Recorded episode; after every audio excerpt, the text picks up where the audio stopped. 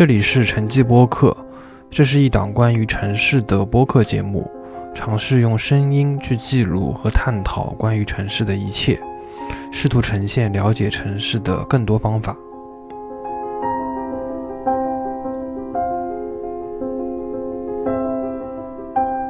呃，欢迎来到城际播客，我是王月洲。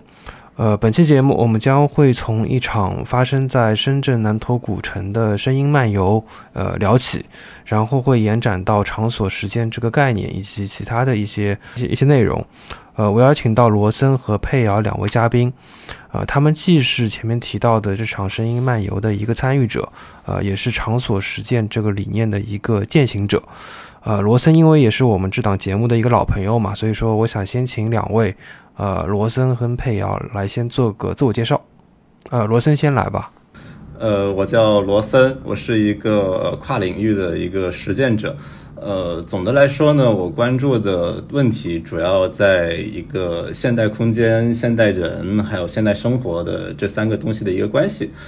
呃，做的事情呢，也大概分三个方面，一个是从理论研究的角度啊，就是呃会关注一些话题，然后是从一些，还有就是从偏感知和创作的一个角度，会做一些这种和现场结合有关的这种介入性的一些呃实践，还有包括一些图像创作、一些文本创作。呃，除此之外呢，还会关心一些。呃，一些具体的空间改造，一些落地的一些城市改造项目和一种呃社会关系的一些呃改造之间的这样的一个关系。总的来说呢，呃，都是围绕着空间实践这个问题。完了。嗯。OK，那佩瑶。嗯，大家好，我叫 Andrea 或者佩瑶，我是一名策展人，同时也是呃一名场所实践者。那我关注的方向呢，主要是与真实的场所、情景还有空间相关的研究以及实践。呃，那它的类别可能会涉及到建筑和城市、在地装置、表演、影像、诗歌，还有一些文学作品等等。，OK，了解。因为我我最早认识罗森是在应该应该是在三年前了吧，二零一九年的六月份，就是在那个 ABC 北京的艺术书展上嘛。就当时罗森就带来了他的这个关于花家地的这个研究啊。然后这次配窑呢，又是罗森。呃，其实你们两位以前都认识嘛，也是你引荐过来的，呃，所以说我也很好奇，你们两位是因为兴趣相投，所以说呃之前就认识，然后这次呃也是一起一起参与了这场深圳南投的一个活动嘛？呃，我跟裴阳基本上也是在二零一九年的时候认识的，基本上和我认识那个叶舟你是一样的。那个时候其实我们呃是就是经常会串一些讲座活动。啊，然后可好像是在我们当时美院的哪一次讲座的后面，然后呃，佩瑶和我就跟我详细的聊到了，就是他在做场所实验这件事情。其实那次也是我第一次听到呃有关于呃场所实验这个概念，它就是其实还是一个挺学术，而且是一个挺系统性的一个东西。嗯，对，其实我对怎么认识罗森还有一个不一样的。感受就是我来到深圳之后，就是二零年末、二一年初这样子，我来到深圳，真真正的就是在我的这个硕士项目里面去做场所实践和场所研究的时候。然后，那我对于一些深圳的城市空间，尤其是当时在做这个深圳的这个商业空间、商业综合体这样的项目的时候，然后又跟罗森有一些就是面对面的探讨。那其实我觉得从这个时候，我们才更了解说彼此的一个兴趣点，然后喜欢去介入一个问题的一个角度和方式。对，我们当时还一起逛了好多商场。对，超多。嗯，就既然就说到深圳了，就深圳，它也是就是我们刚刚提到的这个声音漫游的一个发生的一个呃一个场地嘛。而且我也知道罗森他嗯也是出生就是出生在深圳的，所以说我不知道两位就对深圳这个地方，特别是南头古城这个这个区域是怎么样一个印象。呃，因为我是在就是呃某一年深圳建筑跟城市双年展的时候去过南头古城，呃，那个时候南头古城，呃，我印象里就是它正是在一个呃即将要改造的一个算是前夕吧，或者说初期吧，啊，它整体的话还是一个。呃，非常城中村的一个面貌，呃，整体的这个里面的呃居住的这个市民还是非常非常鲜活的。但现在好像，因为我其实有蛮蛮长时间没去过那里，但是我会关注南头古城的一个公众号，呃，那边的话整体来说还是感觉从图片上来看，包括从他发发出的一些呃文字信息上来看。还是好像越来越变得一些商业化一些。首先，我作为这个创作者，以及就是确实从小在深圳长大的这么一个人来说，呃，深圳整体给人的一个城市印象或者城市记忆，其实它跟其他城市是蛮不一样的。简单的说呢，就是它是一个在不断的变化，而且我们无法拒绝和抗拒这种变化的一个呃这么样的一个状态，就是很难想象有一个地方有一条街道或者有一个店铺里面的某一个这样的一个人，他能够一直的嗯就是长久的，比如待个两到三年，就基本上任何街道你都会看到两到三年会有一次。呃，变化，所以我们的从小在这样一个城市里面长大，这个记忆，呃，跟这个成长这个经历，我觉得是有蛮大的一个创伤的。因为我知道，其实很多呃其他城市或者其他在乡镇甚至是农村的一些地方，其实对于家园的印象。还是一个比较确定的，或者说我们可以依靠一个我们最终能够在家园里面找到的一个可以被传承和确立和坚守的一个东西，然后来去应对外面的这些变化的诸如种种。但是我会发现我在深圳找不到这样的一个东西。那么也就是说，我觉得，呃，我在深圳，或者说我做一个创作者，我需要去探索一种。不同于过往的，不同于呃被今天被主流的众人传讲述的那种关于城市记忆或乡愁的一种表述方式，嗯，嗯，佩佩瑶这里呢，嗯，其实我也是挺巧的，就是。嗯，有在二零一七年的时候就来过南头古城这里，因为当时应该我们是同一个时期啊，就是在深港双年展的前夕，然后我就知道说，那深圳是有南头古城这样一个地方。然后我来之后，那个时候我接触到的其实更多的是一些就是非常远古的，就是就是宗族呀，还有包括一些历历史事件这样子的。呃，一些嗯痕迹，可以从这个南头古城去解读出来。我也是蛮有感触的，因为在这个之前，我们对于深圳的一个理解就是说它是它的历史是空白的，然后它是一个渔村。但后来其实这些被证实是呃，并不是这样子的。那在深港双年展的期间，我是没有来过的。我下一次再来就是已经到了二零二一年，就是它已经完全就是改造完，并且已经在以一个景区的方式去运运营的时候。那在这边呢，就是我关注的可能更多的是一种现代的当代的生活方式吧。呃，直到就是罗森告诉我他在做这个项目，并且就是我去。亲身体验了一下这个作品的时候，呃，我才就是对南头古城这个地方就又有了一层新的一个感知上 tangible 的这样的一个认识，就是说它也曾经是，呃，并且现在也是很多人的一个呃母体城市的这种或者说是故乡的这样的一种存在。嗯，南头古城其实有跟其他的城中村或者说其他的这个呃城市街区很大的不一样一个特点是，它其实兼容了呃传统的，就像呃佩瑶说，它确实有呃至少你眼眼睛能看到的有上百年的东西，而它的历史背景文脉可能有上千年的东西，但是又有关于呃很现代的、很商业改造的呃的那个部分，然后又有关于。一些呃，就是历史的碎片跟这种呃文化消费的一些拼贴，呃，所以它其实整个是一个很有未来感的，包括整个城中村的那种很密集的那样的一种形态，其实也是在呃一般的这个大都市里面呃很少能见到的。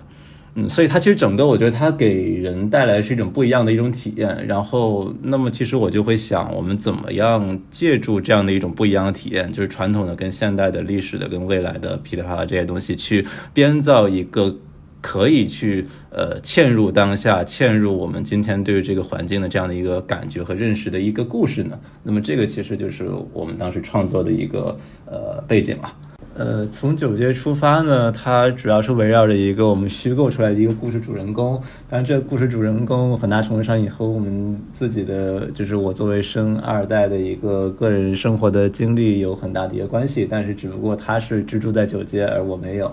呃，然后那么，那么就等于说是以他个人的一个成长经历，可能差不多是一个。九零后从九十年代一直到二零多少年的这样的一个时间，他目睹了九街的各种变迁。呃，从一个呃比较小规模的一个城中村，可能只有两到三层楼这个高度的城中村，变成了有五层、十层的这个高密度的城中村里面，呃，他的一些他和他家里的一些。呃，从生存上，从情感上的一些矛盾纠葛，呃，因为因为我们知道，是城中村百分之九十的城中村的人是租户，他们是为了生存要，呃，去不得不去和他所面临的这个现实环境做出很多妥协的，然后这里面也包括到。呃，通过一个小吴个人的一个，就这个故事主人公叫小吴，通过小吴个人的一个呃成长呃路径的这样的一个呃，就是一个回溯，然后让观众其实从他的童年到他的上小学，到他怎么样长大之后，呃，去看待自己的人生或者看待自己的这个正在变迁的这个城市环境。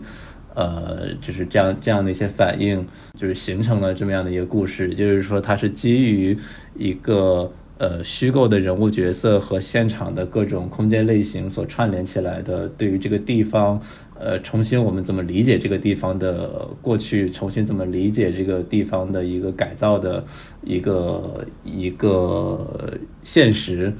呃，然后去编撰的这样的一个体验，然后在整个这个故事的体验之上，我们其实架构了一个软科幻的一个故事元素，它是关于一个未来的记忆储存。为什么要选择未来呢？其实很大程度上也是跟深圳这个城市的一个特点有关系，因为，嗯，可能就是在一个就是文化传承很难被人捕捉和那种呃。尖缝和信手的这样的一个城市里面，很多时候我们需要借助未来来想象当下，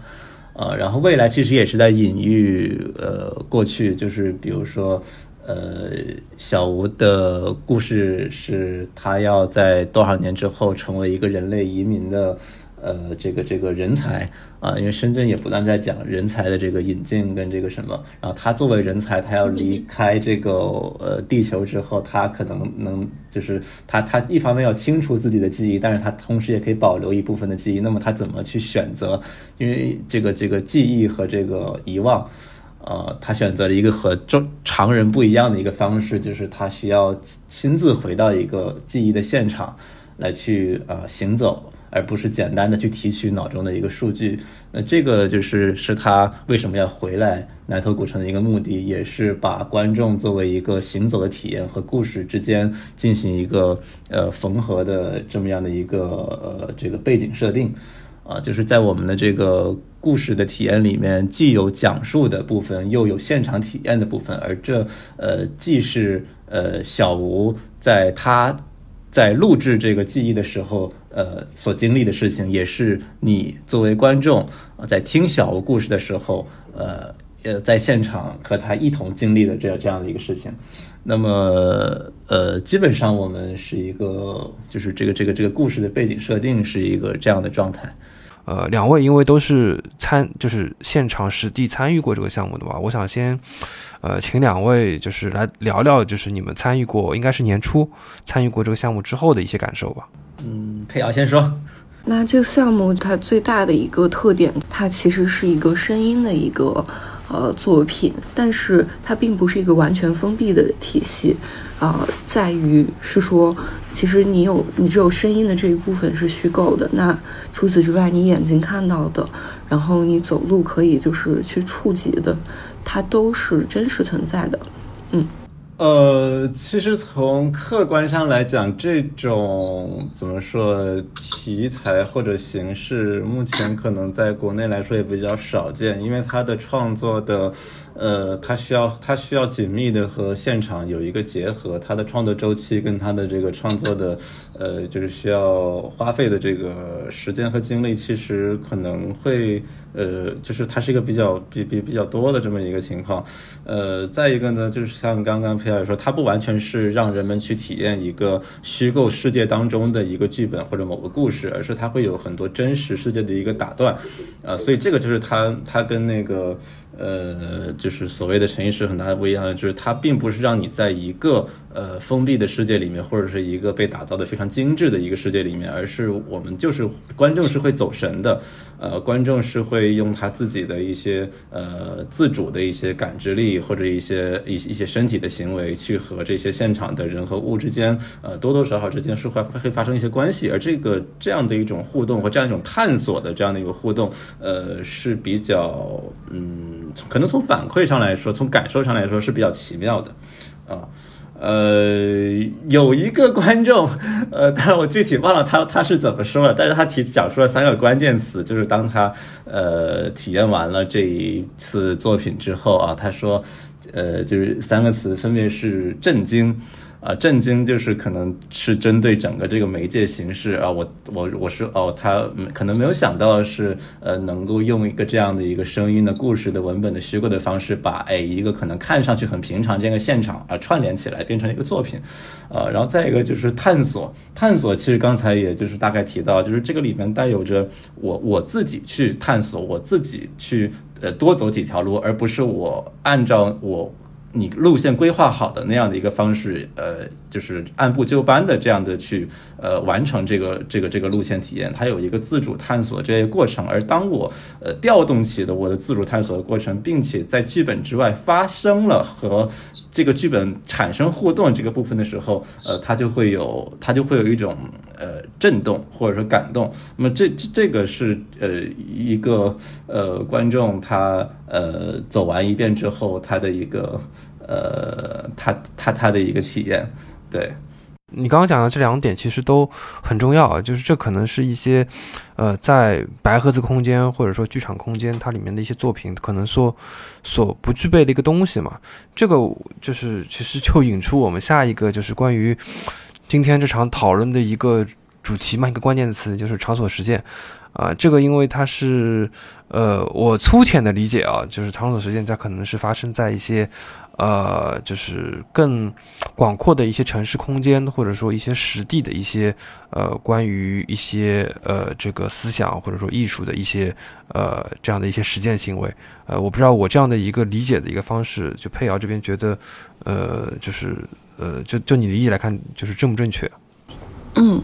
其实我觉得呃肯定是正确的啦。同时呢，其实场所实践这个词。它并不是一个原生于就是中文的语境的这样一个词，嗯，具体来说呢，它其实是伦敦大学学院的巴特莱特建筑学院，它开了一个硕士项目，那这个硕士项目的名字叫做 Situated Practice，然后它是一个 MA 的项目，它这个项目应该是在二零一七年才第一次。招生，所以大家对于场所实践，对于呃 situated practice 是什么，其实是有很多的讨论的。因为我们自己在上课的时候，也在密集的去讨论，到底什么是 situated practice。呃，所以再次把它翻译过来的时候，其实这个信息它是非常的、非常的就是弹性的，就还没有一个就是非常确定的官方的这样的一个解读方法。那其实说到这里，就是我可以稍微补充一下，就是我自己现在在做的一个公众号吧，然后他的一个出发点也是想要就是在中文的这个不管是学术还是说是在一个实践的语境里面去推广我们的这个场所实践，所以就是说。呃，如果要回答你的问题，我可能需要做很多的工作，才能够就是真正的让你理解到我们所说的场所实践是什么东西。简单的去概述一下的话，我想就是把场所实践和在地创作、在地实践，呃，去做一个区分。那首先，这个场所它不一定是在地的，因为场所它的一个词根就是它的那个原型叫做 situ，s i t u。那其实这个里面至少它包含了两两个层面，一个是 site，site 就是场地地点，还有一个是 situation。那 situation 它就可以是一个状况，一个情景。比如说，什么可以是一个 situation 呢？就是我们现在的新冠新冠疫情，它就是一个 global situation。对，呃，所以说场所是从可以从这个呃层面去理解。那说到实践呢，就是其实这个实践。呃，本身它就包括了研究和创作两个部分。那无论是我基于场所的研究，还是基于场所的这个创作，它其实都是可以被叫做 practice，叫做实践。嗯，然后还有一层比较重要的一个点就是。其实我们也能从罗森他本人以及他的这个作品里去看出来，就是他是非常强调这个学科的跨界以及创作的跨界的。所以说这个跨界是非常重要的。我们把它叫做 hybrid practice，就是它是一种混合的实践。哎，那有一个就是因为你刚刚正好讲到这个 situation 这个这个词嘛，那其实。就之前还有一个国际的一个，应该应该算是一个艺术团体吧，叫国际情境主义。那我不知道这个跟场所实践之间它的一个关系大概是什么样子的？我觉得非常鲜明的一点就是说，呃，场所实践它并不是单纯的去做一个抒情性质的这样一种创作，它其实是有非常多的这个，呃，对于这个当代文化、当代的社会现状是有一些非常深入的学术研究。然后，呃，甚至是带有一些批判性质的去做这个研究和实践的。那我个人认为啊，就是，呃，场所实践它其实是比这个历史上的这个国际情境主义它的这个范围是更更广的，因为。Situationist International，它其实是有一个非常明确的自己的一个 agenda，然后它当时也是在非常特定的这个历史语境下出现的嘛。其实这个，呃，他们其实对我们后面去怎么样去做研究和怎么样去做实践。呃，乃至跨界的研究和实践都是非常有启发的。但是场所实践本身，它并没有一个自己的这样的一个 agenda，就并不是说啊，我们一群人要针对一个什么样的社会的一个背景去做一个什么事情，并不是这样的。呃，相反，它其实是为了需要去做研究和去做实践的人提供了这样的一套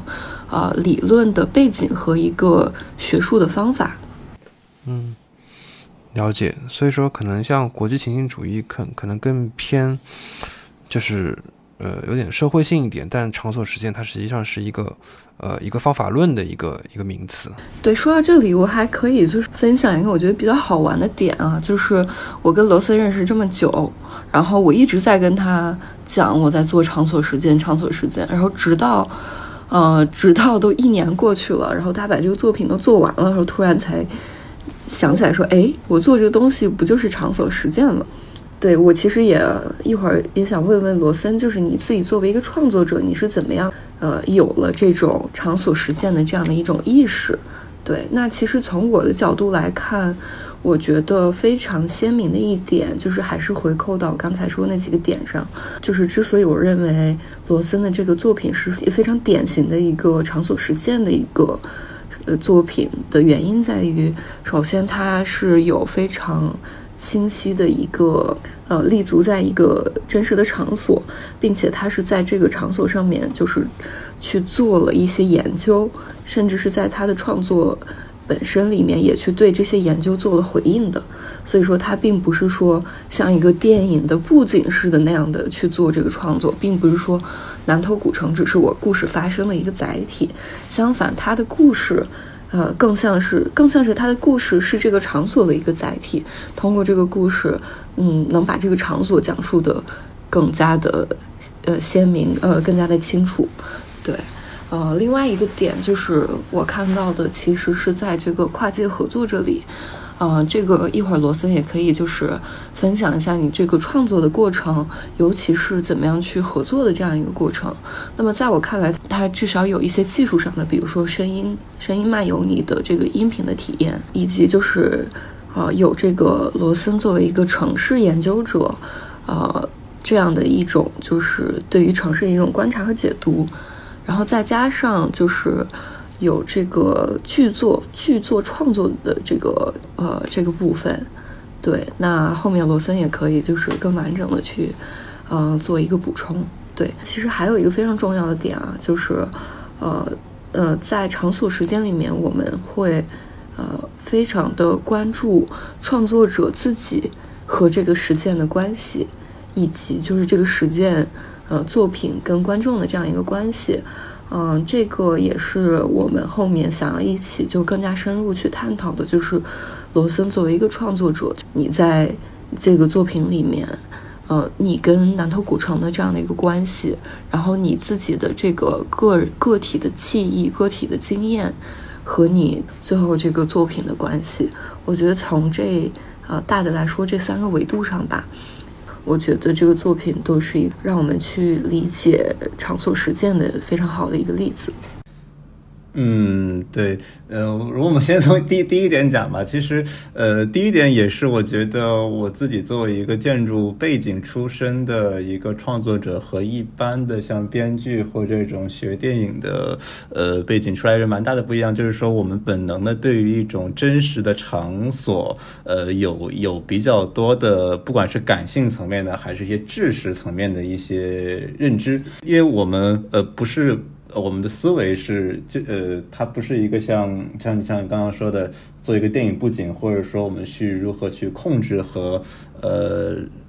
利用就是为让它为我所用的，就是让让环境为这个剧情为我所用的这么样的一个思维，而是先从一个环境和一个场所当中去看它有可能发生什么，或者说认为就是判断、感知和判断这里呃可以发生什么，呃，那么从一个创作的，我觉得至少是我们这一次的合作里面。嗯，我们其实是先有对于整个空间的，就是这个这个物理空间的一些诊断和调研，然后规划出了一个路线，然后从不同的呃空间节点、呃类呃主题类型去推敲出了一个呃能够很好的嵌入到这个这个这个路线体验当中的一个一个文本或一个剧本。呃，我觉得从这种工作方法上来说，其实它本身就已经不很大程度上不同于呃，先从一个故事或者从一个人物角色的塑造，然后呃生成一个呃这个这个剧本故事的这么样的一个这么样的一个方式了。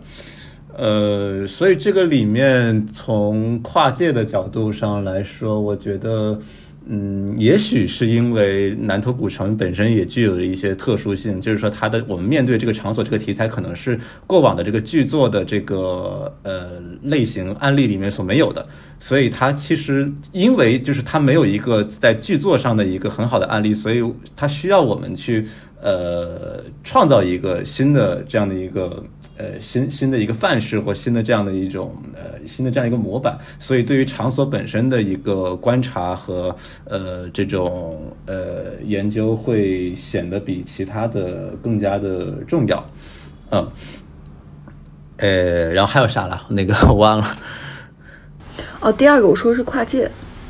对，就是刚刚刚讲到，就是因因为就是有这个南头古城本身这个类型上的这个这个特殊嘛，它作为城中村，然后它同时又有这个传统和现代这样一种拼接，呃，它它不是一个完全传统题材，也不是一个呃那么，因为因为它它它它其实这里的这里的人的生活跟整个城市规划这个改造有非常紧密的这样的一个联系和这个牵动，呃，所以对对于过往的这个单纯从故事创作，比如从戏剧或者从电影的这种故事创作这个角度，目前没有一个这样的。呃，这样的一个思路，所以其实呃，从跨界合作的一个角度上来说，它呃，因为我们面对的这个现场，面对这个环境，面对这里人的生活状态，具有这样的一个特殊性，所以呃，我们所以它对于这个呃场所本身的一个研究和这个观察和这个感知，呃，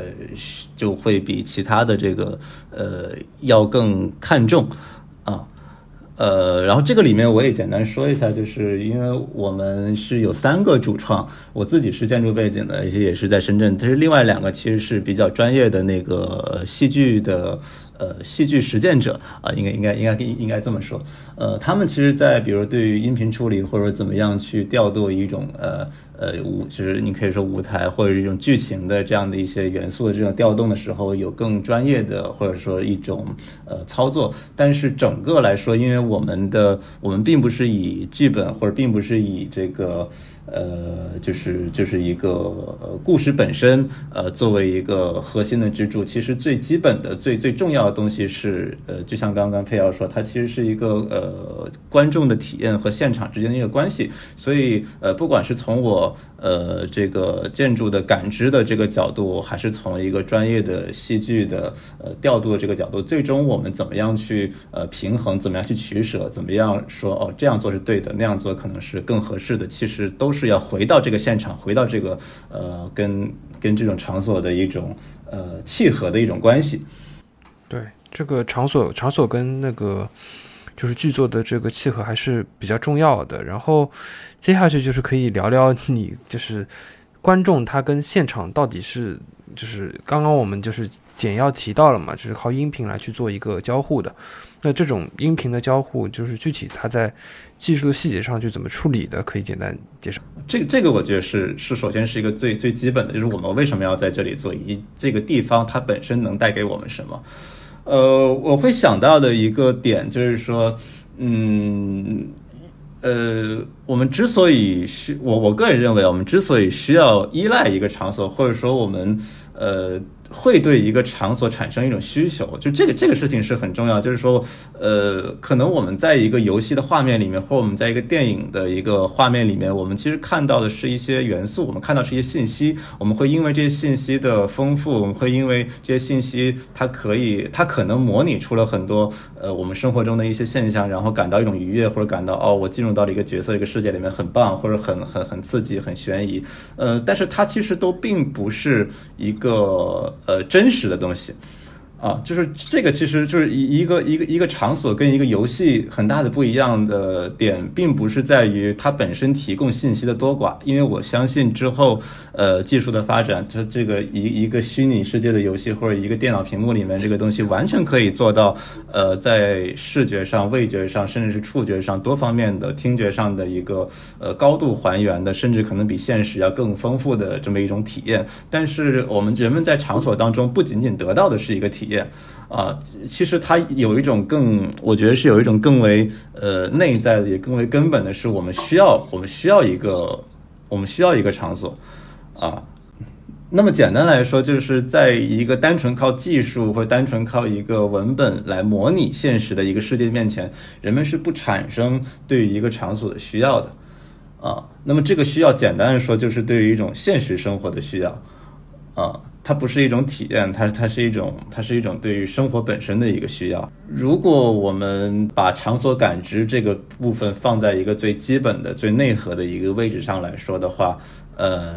那其实所有的，包括剧作创作，还是一个技术融合，还是一个观众现场交互的问题，其实都是回到了就是我们怎么样和我们自己的生活去面对面和打交道这样的一个问题上。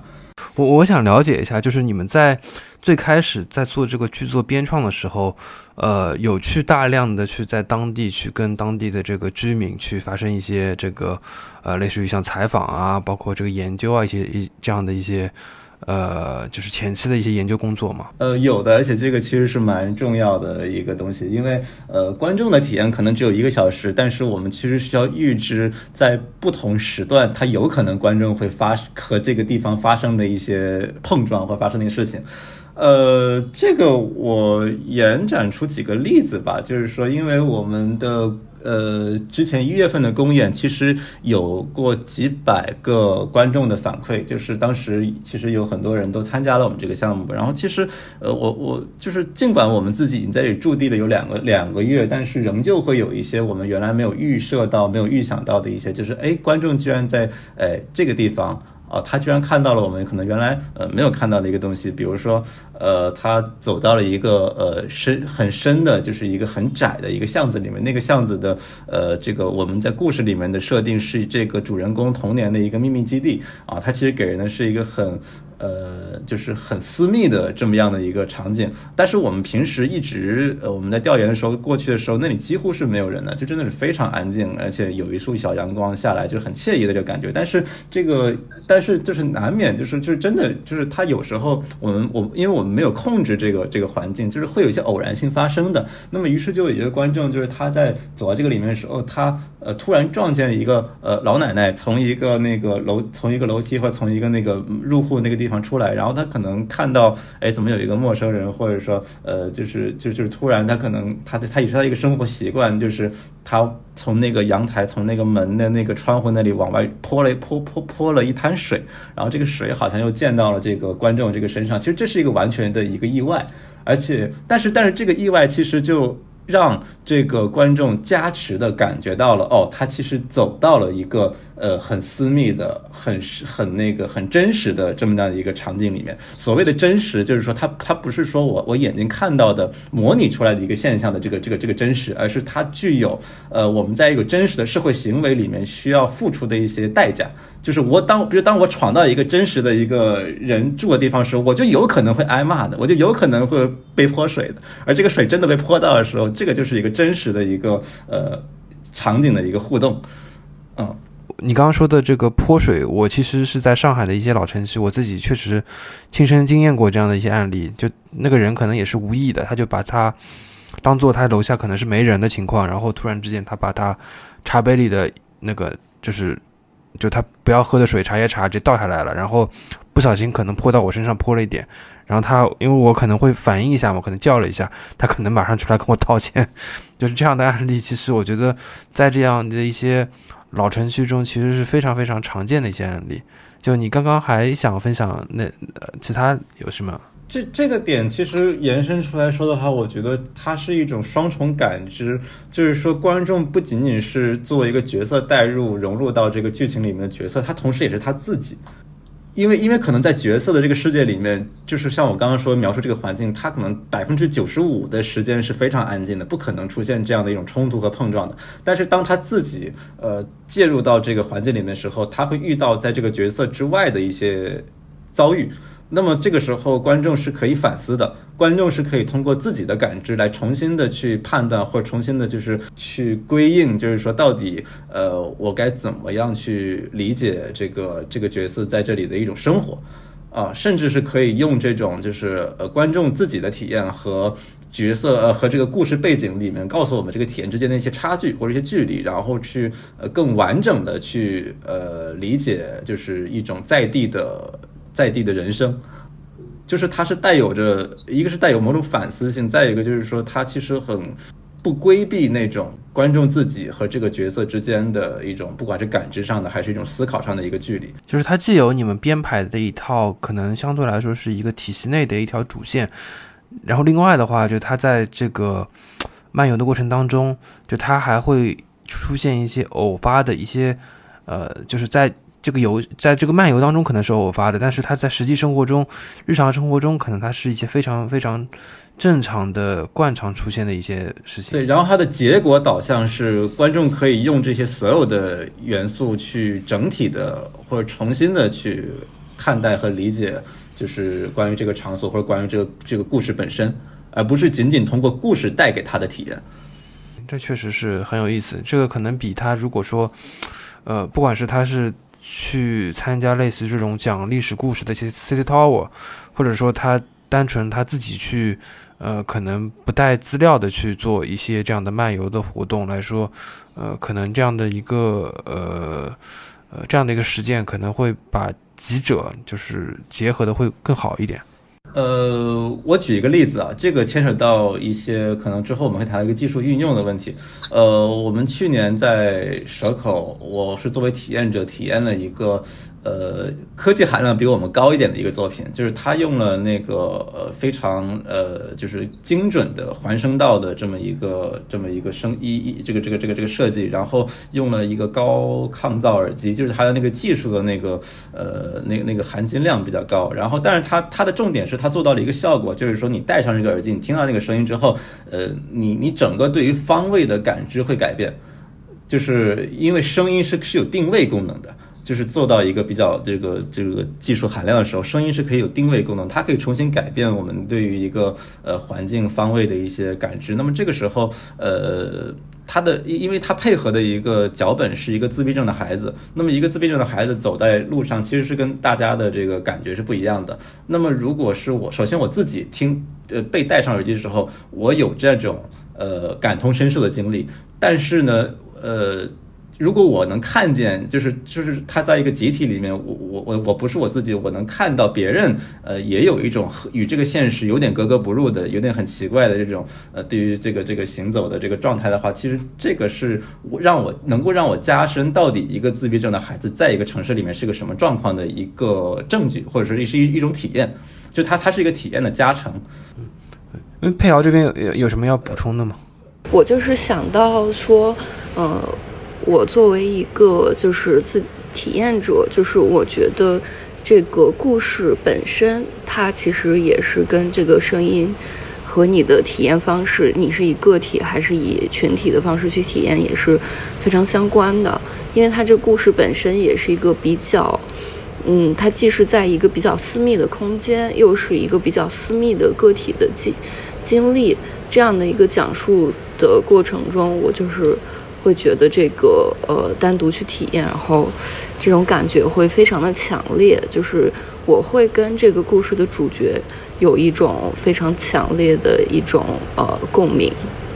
嗯，其实我们在那个编就是编创的时候，我们也会考虑到很多场呃就是场外因素，就是不仅仅是在我们选用的一些让你看到这个建筑或让你听到这个声音，就是有一些。因为你你身临其境这个现场，你能感知到，嗯，一个更加完整的或者更加外在的一个环境是什么。然后，呃，我们每个人会因为我们同时也身处在这样一个环境当中，能够更。呃，丰富的和这个角色产生共情，而可能从我个人的一个经就是感受上来说的话，其实可能越是平庸的一些地方，就是越是就是这个场所的特点可能越平淡的一些地方，技术能够带来的这样的一种呃突破想象力的这个空间可能就越大，因为因为意味着就是说它可以呃不就是。它可以不那么就就它对于在地性的要求就是是是是会减弱的，而技术可以去弥补，就是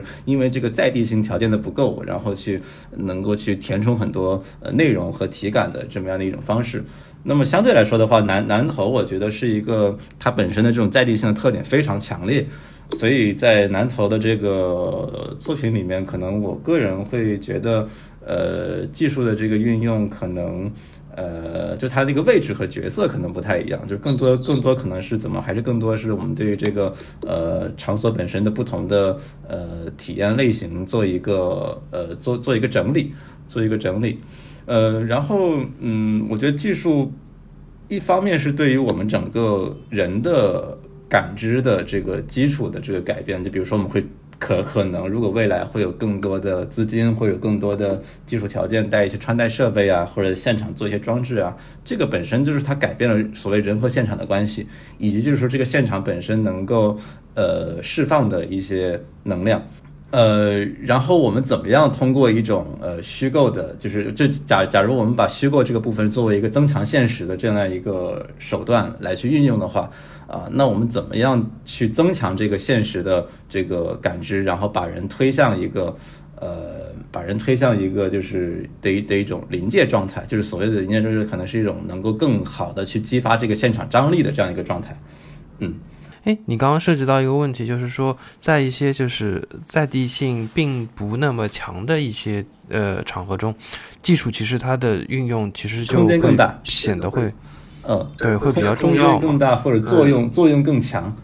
嗯作用更强一点。那呃，这个其实就涉及到另外一个问题，就是说有一些你刚刚因为也提到了像一些 AR 或者说 VR 或者说可穿戴的一些设备嘛，呃，这些设备它肯定是可以增强呃。呃，这个参与者的一些体验的，那我们现现在就讲另外一个媒介，就是游戏啊，因为我们这次用到的是声音嘛，呃，游戏它实际上是会把声啊、光啊、电啊这样的各种媒介呃结合在一起，包括它也会提供一个内容，提供一个场景给到呃我们的参与者去就是感知，可能它营造出来的另外一个世界，呃，那你怎么看？就是类似于像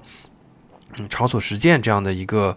呃，这样的一个概念跟游戏，特别是一些这种概念性游戏，它之间的一些差别。因为有一些游戏，它实际上也是给到参与者一些玩，包括一些玩家一种新的一个呃一个世界观的一个模型。嗯，我个人其实很期待看到一种什么呢？就比如说游戏的这样的一种方式。呃，融合到那个，融合到真的融合到一个现场，融合到一个场所里面这样一种尝试。因为为什么呢？就是因为如果游戏只是在一个电脑屏幕面前，在一个单纯的虚拟世界面前，其实它主要做的还是一个模拟的工作，或者人们在一个模拟的这个世界里面做出一些呃，做出一些有限的一些行为的选择。但是在一个真实的环境里面的时候，其实人的选择跟人们对于这个整个呃世界感知的这个这个。这个整体是不一样的，呃，也是也只有在一个真实的环境里面，在一个真实的场所里面，就是才能够激发得了，就是说，像我们刚刚讲到的，有可能呃，观众和现场的互动，呃，是呃的那个状态，以及就是呃，就是真的就是他他对我们的感知和体感造成呃造成改变和影响的那个东西。嗯，佩瑶有什么见解吗？游戏跟现实一个区别，嗯，我觉得很有意思的一点就是说，其实游戏世界纯虚构的部分是完全可控的，而现实世界其实很多东西就是你无法去控制。那我觉得在罗森的这个作品里，我特别欣喜的看到一点，就是他是拥抱这种开放性和不确定性的，然后他是。Invite 邀请这个现实世界来进入到他自己的这个叙事的这个体系中的，我觉得这个其实是一个蛮大胆的一个尝试吧。呃，对，因为说白了，我自己觉得，其实现实世界它其实相比于游戏，嗯，它其实有更多的这个丰富性和复杂性的。呃，这个其实也是对于不管是呃剧。剧本创作还是这个游戏，呃，就是体验机制创作来说，都是一个蛮大的挑战。嗯嗯，再一个，我想补充一下，就是说，游戏毕竟如果它还是在一个简呃，在一个单一的虚拟世界里面，人们在这个里面的行为判断和选择是不带有真实的利害关系的考虑。而这一点是我刚刚讲到，就是我们在一个就是真实生活或者在一个场所里面，很重要一点是我们人人的每一个行为都是带有一种就是真实的利害的前提作为一个就是行为的，就是它它它它这个行为前提，它是一个行为机制啊，而而而只有在一个就是真实的生活场景里面的时候，这样的行为机制才能够被调动起来，要不然的话，它其实是一个非常简单化的一种一种一种。的一种选择，或者说，或者那个选择可能和我们自己呃的一个处境没有太直接的关系，它只是一种，它只是一种表面上的一种丰富性和一种和一种开放性。嗯，这让我想到一个词，就是叫做置身事内，就是要把它自己融入进去。嗯。对，但这个融入不光是通过像游戏的这种角色的这种代入式的融入，其实也是，呃，到底游戏在未来多大程度上呢能够组织人的社会行为的这样的一个融入？因为所谓的社会行为跟一般的这个虚拟世界行为最大的不一样就是它是带有。呃，它是带有条件的，它是带有的一种，就是这个是，它是这种社会规则，它是一种，呃，但但是就是游戏多大程度上能够把这种社会规则的这样的东西变成这个游戏规则，这个反正我觉得还是有很大的拓展空间。呃，英文里面有一个术语叫做 Jane Walk，反正这好像是一种类型。呃，作品的名字叫做 Operation Jane Walk。然后它其实是在讲纽约这个城市的一些城对城市空间的一种批判吧。那这个作品其实它就是以游戏的这个场景为一个他的一个创作方法。就是他其实是组织了一群玩家，就是线上玩家作为他的观众，然后就来到了这个游戏场景里。但他这个游戏本身特别厉害的地方是，他是把 纽约城市的很多真实的建筑呀，包括这个交通环境都给模拟在这个游戏里边了。所以其实这个创作者相当于是做了一种二次创作吧。然后他邀请这些呃在线的观众。以玩家的身份进入到这个游戏里面，然后他们就是就是这个呃主持人就是带着大家在这个游戏里面的纽约市去做一场漫游，然后在这个过程中，他就会走到一些非常有这个城市空间和建筑典型特征的一些地方，然后去给大家做一些解读。然后这个里面其实就是他有一些非常 personal 的一些吐槽。然后就会让这个体验变得特别的有意思。然后，嗯，你既感觉自己是一个玩家，然后同时你又知道，OK，这我们在讲述的是真实的纽约，就是其实是一个非常有冲击力的这样的一种表现方法。嗯，接下去就借着这个，就是刚刚佩瑶讲的这个例子嘛，就我们也可以去讲一讲我们，呃，之前呃我们体验过或者说是呃看到过的一些呃场所实践的一些实践吧。呃，在这个之前，因为刚刚佩瑶可能他也没有介绍他自己，好像你自己是在呃之前是在白银呃也做过一些呃这样的一些场所实践的是吧？我比较典型的有两个作品吧。一个是我当时在申请硕士这个项目之前，然后我自己非真的是非常自发的啊，我要为我的故乡白银去做一个这样的一个作品，去讲述白银这样的一个地方，所以它的一个出发点在于叙事，而不是说二次创作或者说是批判。那我就是当时在设置这个作品的时候，我就想到了三个维度去做这个呃叙事作品，一个就是影像。还有一个就是纯文字的部分，还有一个其实是我们建筑里面比较常用的一些作图的一些方法，比如说你可以做一些 diagram，可以做一些 mapping，把这个地方去更好的去讲述出来。那其实还有一部分非常重要的就是我会用一些非常就是 草稿式的这样的一些图去讲这座呃白银这座城市作为我的故乡，它对于我的这个。精神就是 psychological 精神分析层面的这样的一些对我的一些影响。还有一个作品是，是我来到深圳之后，呃，我基于我对深圳这个城市的一个观察和理解，呃，创作一个写作的一个作品，叫做呃深深深蓝，然后它翻译过来叫做 The Deep Blue。然后这个作品呢，其实也有点漫游的意思，就是它这个作品的主题是深圳的第一高楼，就是平安金融中心。呃，它其实是凝聚了我对深圳很多方面的印象的这样一个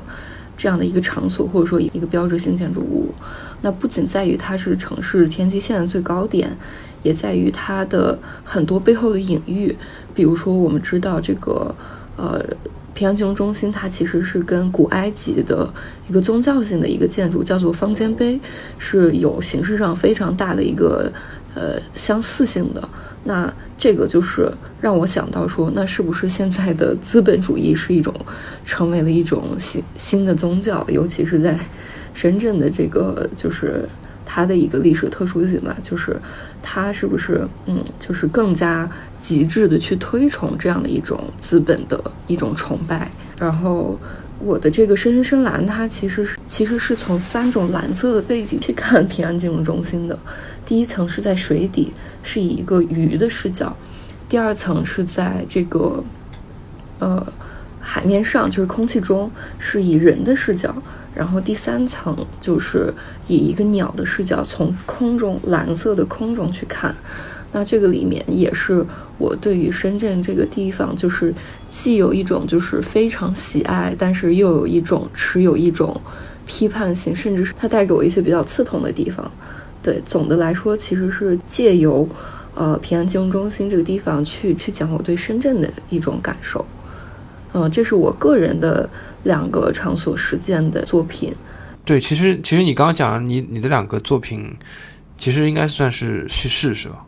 嗯，对的，对的。其实我在这里也想特别的去强调一下，这个场所叙事它其实也是来自于一个我们这个学术框架下面叫做 site writing 这样的一个呃这样的一个理论和实践方法。那其实跟我们平时去讲的一些呃，就是还是跟抒情性的一些作品去做一个区分的话，场所叙事，嗯，它的一个重心其实是在于用叙事。去重新构建一个场所，而不是仅仅是用去讲述和解读一个场所。这个里面可能也是会有一些呃非常呃微妙，但是是很本质的一个区别的。呃，我还是拿罗森的这个作品去去做了一个例子的话，呃，其实很多时候我们会觉得说一个场所它其实是一个故事发生的载体和背景，就是场所是一个容器。然后这个故事是你的那个核，你的内容，但是在场所叙事的这个视角下，你的叙事其实是为构建这个场所去服务的。呃，这个有点像我们建筑建筑里面会讲的，叫做一个城市机理的土底关系，就是你到底你的这个组织城市空间的交通网。和你城市的这个建筑哪个是土，哪个是底，其实这个是一个呃辩证的关系。那说回到场所叙事的话，其实你完全可以呃去把一个故事当成容器，然后把你在讲述和研究这个场所去当成你的内容，这样去看待的。诶，那其实很多就是以场所或者说以城市或者说以某一个社区为背景的一些呃这样的一些。比如说小说啊，或者说虚虚非虚构的一些文本啊，或者说它的一个呃影像装置，或者说是呃加上的绘画，其实都可以归在这样的一个大的这个分类里面，就是场所。对，就是是的，是的，就比较宽泛来讲，确实是这样。但是，呃，我以两个电影作品就是为例子吧，一个是《志明与春娇》，然后它其实是以以香港为背景的。然后另外一个就是毕赣导演的作品叫呃路边野餐，我觉得这个能比较好的就是去区分我刚才所说的这个土土底关系。那在志明与春娇的这个故事的呃故事的背景里面，其实香港是所有这个故事的一个锚点。呃，不管是这个主人公志明和春娇，他是因为香港的这个禁烟令，然后在一个吸烟角去认识的，还是后面很多的方方面面吧。尤其是这个春娇，她作为一个港女，她的这样一种身份认同，其实都是跟呃香港的这个在地性是深度的绑定的。那。反观就是毕赣的这个路边野餐，其实我认为它是一个更加就是经典的这个场所叙事的原因，就是它确实是构筑了一个脚本，用来讲述他的这个场所，也就是这个嗯，这地方叫什么？哎，对，凯里。其实这个不仅是体现在他这一部作品里，包括那个《地球最后的夜晚》，然后。我是看过他，他在十三幺里面跟许知远一个对话，就是说，当他发现了就是他们有一个就是有一个山洞的时候，然后他就说我要为这个地方做一个电影。所以我觉得这个已经是非常场所实践者的一个想法，就是说我的一个起源，并不是说我要创作一个故事，我的起源是呃我要去呃用我的故事去讲述或者说建构这个场所。那我觉得。嗯，其实这个里面是有非常多的我们可以去研究和参考的地方。对，所以说说回来，呃，那场所叙事它的一个表现形式可以是影像的，可以是文本的，然后也可以是图像的，比如说你的摄影，也可以就是你自己去画一些 mapping 啊，diagram，这些其实都是可以的。呃，甚至有可能就是像呃，像一些音乐和和一些音频的东西，它都是有场所叙事的这个能力的。嗯，对，这个其实就是以空间激发他的一个创作的一个想法，然后进而创作出一些相应的一些作品。这个让我想到，就是上海有一个，就是呃，有一个组织，你们可能都听说过，就是定海定海桥互助社嘛。他们会做很多这样的一些，就是呃一些活动，比如说呃叫上桥上桥游击队吧，就是我不知道你们听说过没有？就它的话，因为上海有很多这种过黄浦江的一些各类的大桥嘛，然后靠近他们互助社的地方，其实有一座呃非常小的一座桥，叫做定海路桥啊，那座桥可能也就是。呃，总长度的话，可能也也就是二三十米这样的一个长度，但那那个其实也是跨越黄浦江，就连接到另外一个复兴岛上的。就他们会经常就是以这个上桥，呃，上桥这个队的一个名义，去这个定海路桥上去组织一些呃各类型的一些活动。嗯，对对对，嗯，然后我我还想到一个想到一个点，就是说。我们之所以作为人啊，作为个体，不管你是创作者还是这个，呃，观众体验者，为什么这么在意场所这个地方？就为什么在意场所这个点？其实是在于他们跟他跟我们真实的这个生命经验的一种高度的这个融合吧。嗯，然后我觉得具体来说可以分成记忆、想象和梦境这三个层面。就是其实这这个都是。呃，我觉得场所跟我们，跟我们作为个体，作为作为个体存在这样的一个，呃，一个连接的纽带吧。呃，我觉得刚刚裴瑶讲到的记忆、想象和梦想这三个关键点还蛮重要的，因为回到我之前讲到的，我们为什么会需要一个场所，或者我们为什么基于一个场所做一个创作的时候，其实恰恰就是这些呃最基本的，也是最真实的，也是最不可替代的，或者说它是它是很难以被呃单纯的信息模拟和呈现的这个部分。呃，他们构成了就是我们对于场所的一种情感或者依恋的一个呃很核心的一些一些一些内容。呃，我自己之前呢，因为在嗯也和一些朋友做过一些呃就是就是一做过一些艺术书，然后其中关注到了一个就是童年家宅的这么一个主题。童年家宅就是我们小时候生活那个家那个物理环境。呃，但是我们会呃怎么说呢？就是我我我觉得我们好多人其实对于很小时候到底那个家长什么样，其实已经记得不那么清楚了。尤其是呃，当我们搬搬离了，就是比如说搬过一次家之后，呃，所以嗯，就是刚刚讲到记忆、想象这一点，其实我们会发现，呃，记忆不完全是一个客观真实的一个东西，记忆往往伴随着和想象同时存在。呃，然后以及在这样的一个记忆的港湾，或在这样的一个呃这种呃想象的这样的一个场域里面的时候，呃，梦想同时也是一个把我们在记忆遥远的地方抬起来的这么样的一个东西，就是它是一个呃连接的线索吗？还是呃，对对对，或或者说是一种动力，或者说是一种动力。嗯，总的来说，我觉得。嗯，我们身边其实能看到的，就是，呃，场所实践的案例还是不少的。只不过我们可能需要用这样的一种眼睛和目光去发现它和关注它，不仅仅是关注这样现象的发生，同时也是关注呃这些作品的背后，我们一我们去努力探寻和要想要去捍卫的那个价值的那个的那个实质，就是我们为什么需要一个场所，这个场所本身带给我们的那样的一种冲击和冲动。呃，在哪里？嗯，对，我想到其实很多非常自发的，甚至有些人他本来就不是创作者和研究者，比如说就是在读这个硕士项目之前的我，就为什么会想到就是去基于自己的故乡去做这样一个作品呢？包括我其实甚至都不会拍片子，然后但我依然会就是有这个。主体能动性说哦，这个事儿我要去做。对我觉得这个里面很重要一点就是，还是这个个体经验这个地方，就是它已经它的这个聚集浓缩程度，就是到一个阈值的时候，你就你就不会再去对自己的身份有一种质疑，说啊，我又不是一个导演编剧，为什么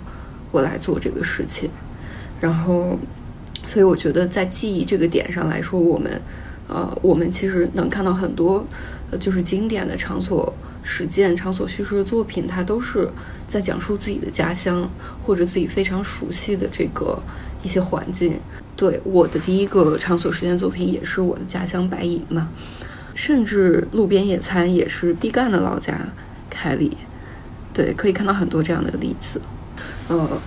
我在这里就是特别想推荐一本书，它是英国作家 John Berger 约翰伯格他写的一本书，叫做《我们在此相遇》。那这本书特别有意思的地方就是，这个其实是呃约翰伯格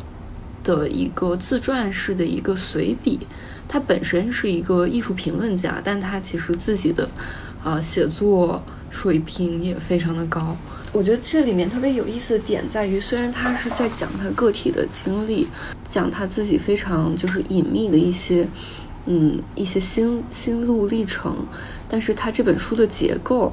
呃，组织方式是以一个又一个欧洲的城市地名组织起来的，比如说。里斯本，比如说，好像有日内瓦，因为这本书它是由这个理想国出版社出版的，就是在出版的时候也是邀请梁文道，就是去做了一个关于约翰伯格这本书的一个访谈，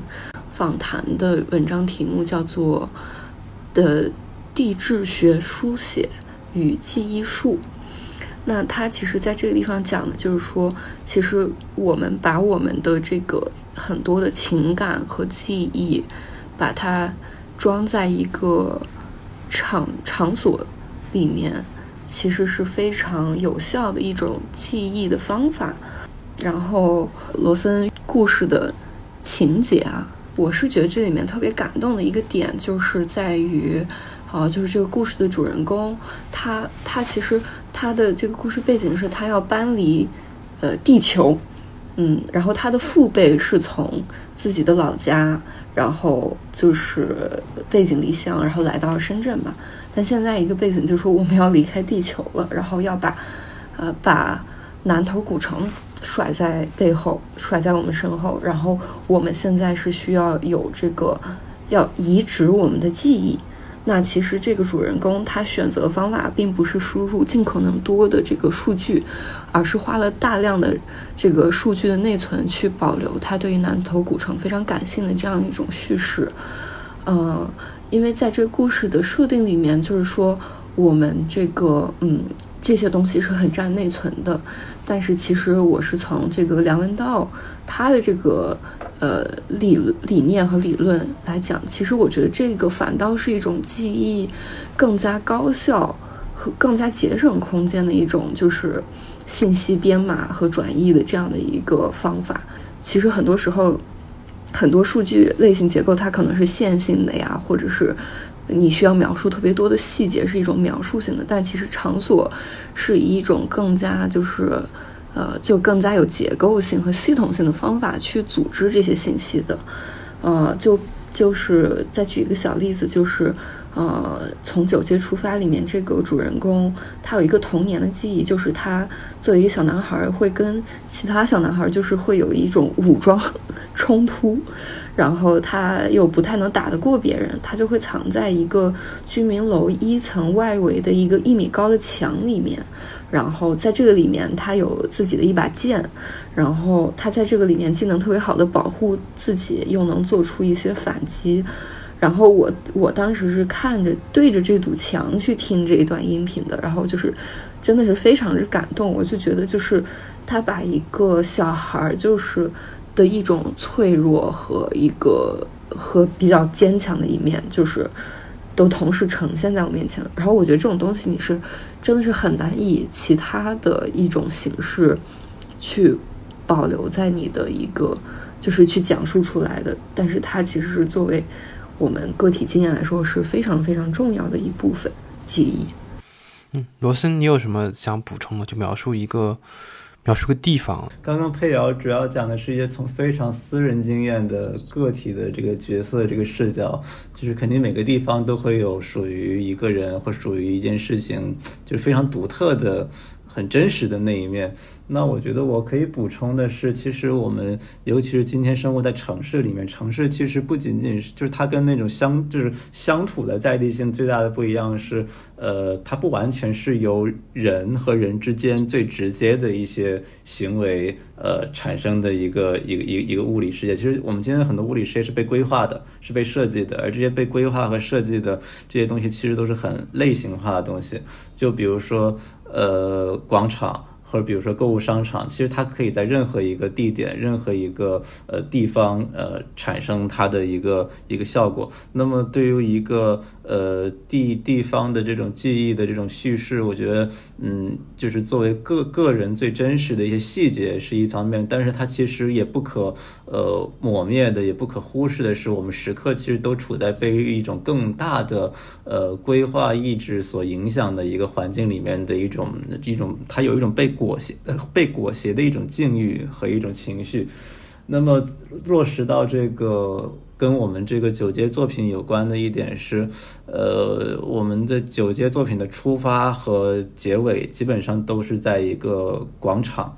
呃呃，只不过最初最开始的广场可能是一个跟呃拆迁有关的东西，就是以前可能是有很多，现在就没有了。呃，后面的广场其实是一个市民中心或市政中心。那么其实这两个地方，其实嗯，对于我觉得对于这个主人公的这个呃。这种呃，就是怎么说呃，心心心路的这个塑造起到了一个很重要的作用，就是说，呃，他必须要面对。这样的现实，而且他是活在这样的一个，呃，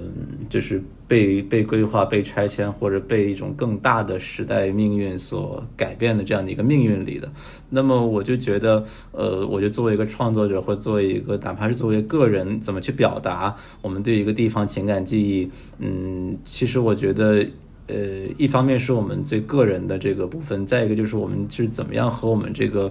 呃更大的一个时代背景产生一个对话和互动，因为这些是我们无法闪躲的，而且他们其实是更多层面上在塑造我们的一种呃生命体验的这这样一个部分。嗯，那我我们就转到最后一个话题吧，就是如果说我们的这个听众啊，包括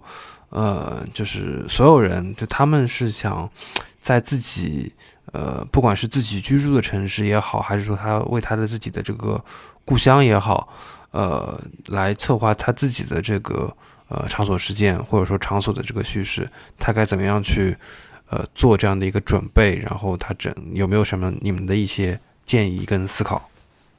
？OK，我觉得这个问题确实特别的好，因为。嗯，因为虽然我们是从一个非常学术的角度去解读了什么是场所时间，但真正的去在操作上面，呃，其实你并不需要就是呃说我一定要有什么样的技术或者是理论的支撑，然后我才能怎么怎么样去做。那我觉得大致可以分为广义和狭义的场所实践啊。我先讲一个广义的，其实广义场所实践。说白了，就是你怎么样借由一个场所，然后去把你自己嵌入到这个世界里面。我可以再讲一个比较狭义的，就是说，我们是不是可以真的就是做一些呃场所实践的作品？然后我觉得这个也是非常可行的。场所实践它有一个理念，就是它是，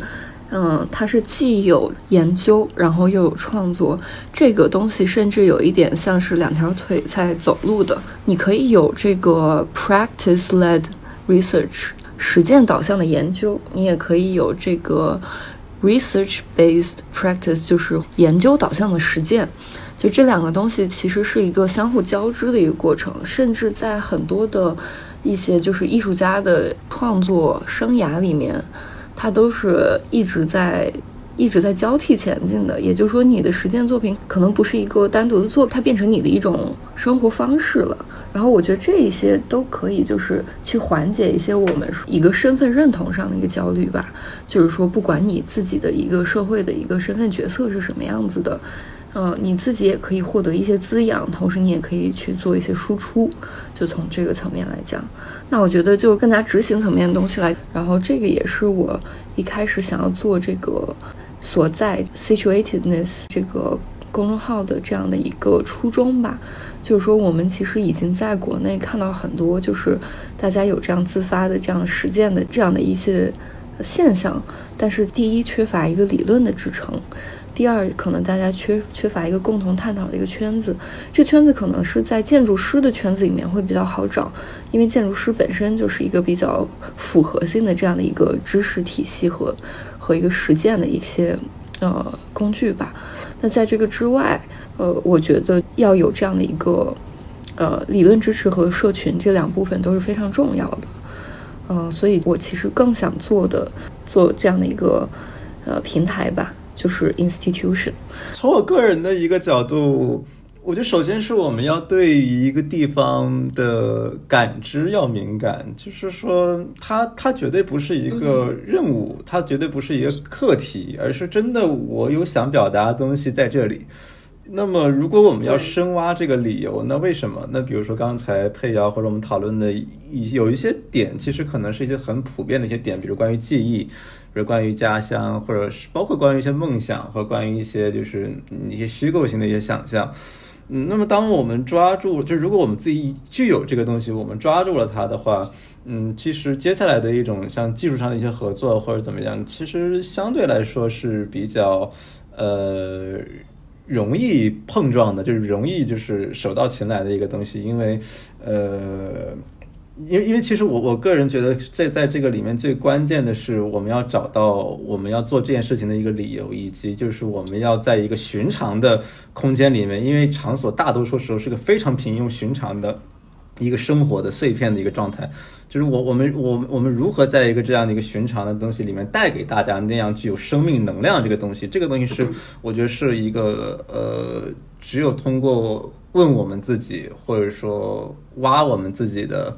这种呃内心，然后去把它呃强化和表达出来的这么样的一个状况，嗯嗯呃对，对，就你们讲，哎，你们可以就是推荐一些，就是一个是你们自己的一些，刚刚那个佩瑶讲了他自己的公众号，包括。你们平时会阅读的比较多的一些这个信息的源，包括可能你们还讲刚刚讲到社群嘛，就是有有没有这样的一些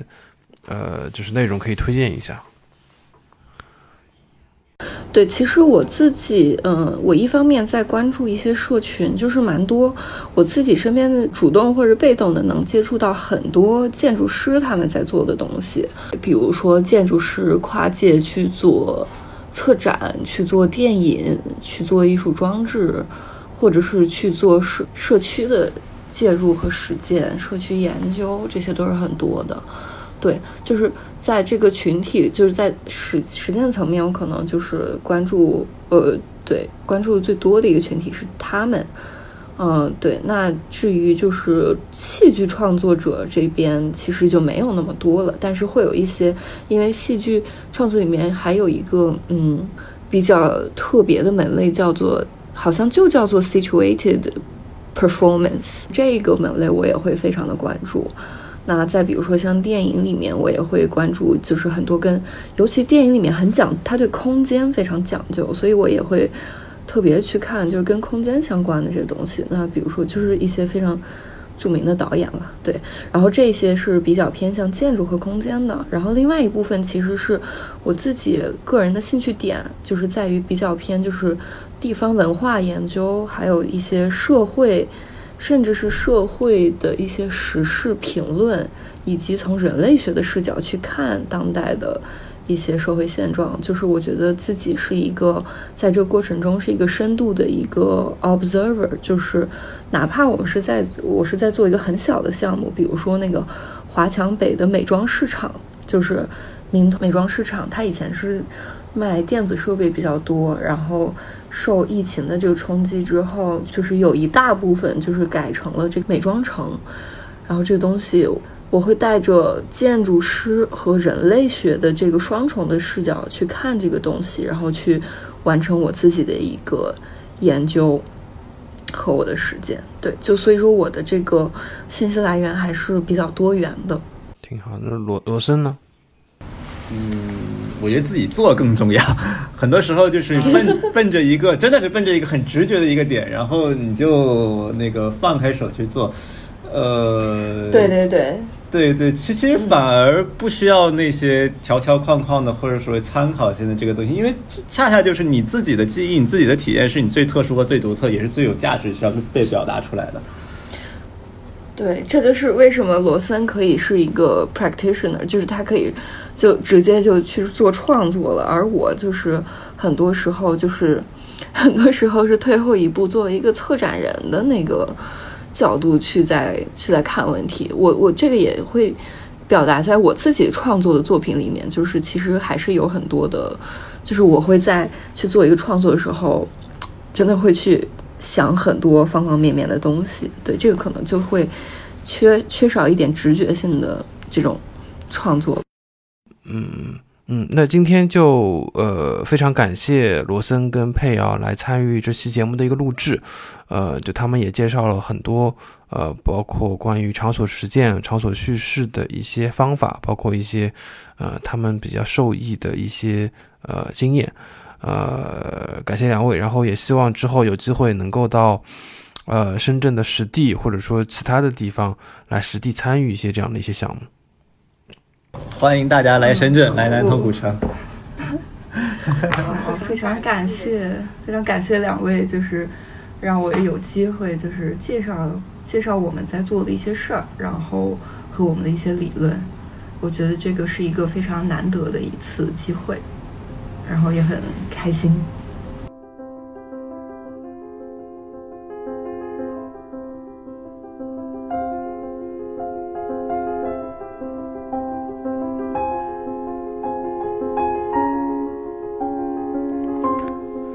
感谢收听本期节目，欢迎搜索微信号 cjbkxzs，也就是陈记播客小助手的拼音首字母。小助手会邀请您进群参与讨论。您可以在苹果 Podcast、喜马拉雅、小宇宙以及各个泛用型播客客户端收听节目，也可以在微博、微信上搜索“陈记播客”与我们互动。如果喜欢节目，欢迎在各大平台打分评论，并分享节目给您的朋友。